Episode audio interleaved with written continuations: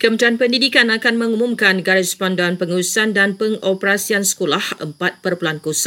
Menurut KPM, ia akan dibuat selepas Kementerian Kesihatan mengumumkan kelonggaran SOP mencegah COVID-19. KKM dijadual mengumumkan kelonggaran SOP berkenaan esok. Sabah telah mengeluarkan panduan kemasukan ke negeri itu bagi pengembara antarabangsa selaras SOP KKM yang termasuk memberi pilihan sama ada untuk menjalani ujian pengesanan RTK antigen COVID-19 di pintu masuk atau dalam tempoh 24 jam sebaik tiba di negeri itu. Dan kisaran COVID-19 di suh negara turun di bawah 3,000 selepas 2,478 kes baru dicatatkan semalam. Lebih 9,000 pesakit sembuh manakala 8 meninggal dunia.